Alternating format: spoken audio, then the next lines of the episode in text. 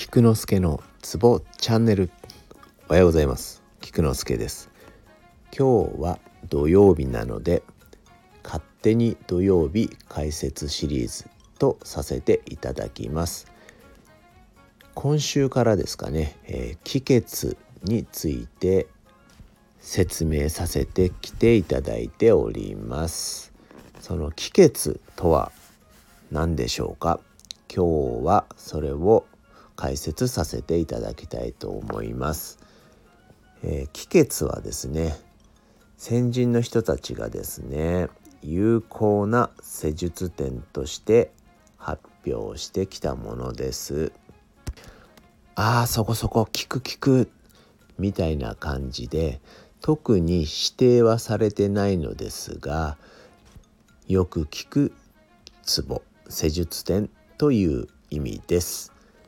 基本的には十二経脈と徳脈任脈には属してないもので特徴はある疾患に対して気候があります。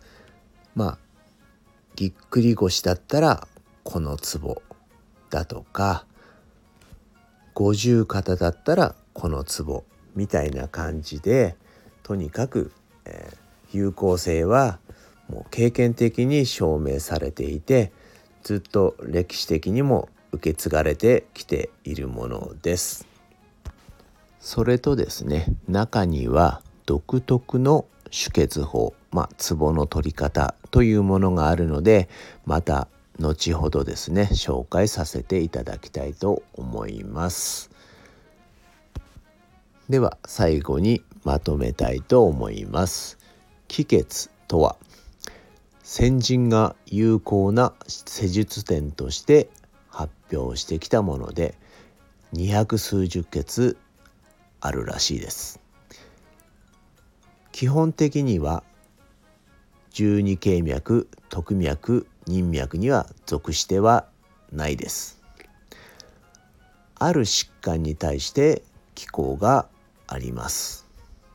そして独特の輸血法があります。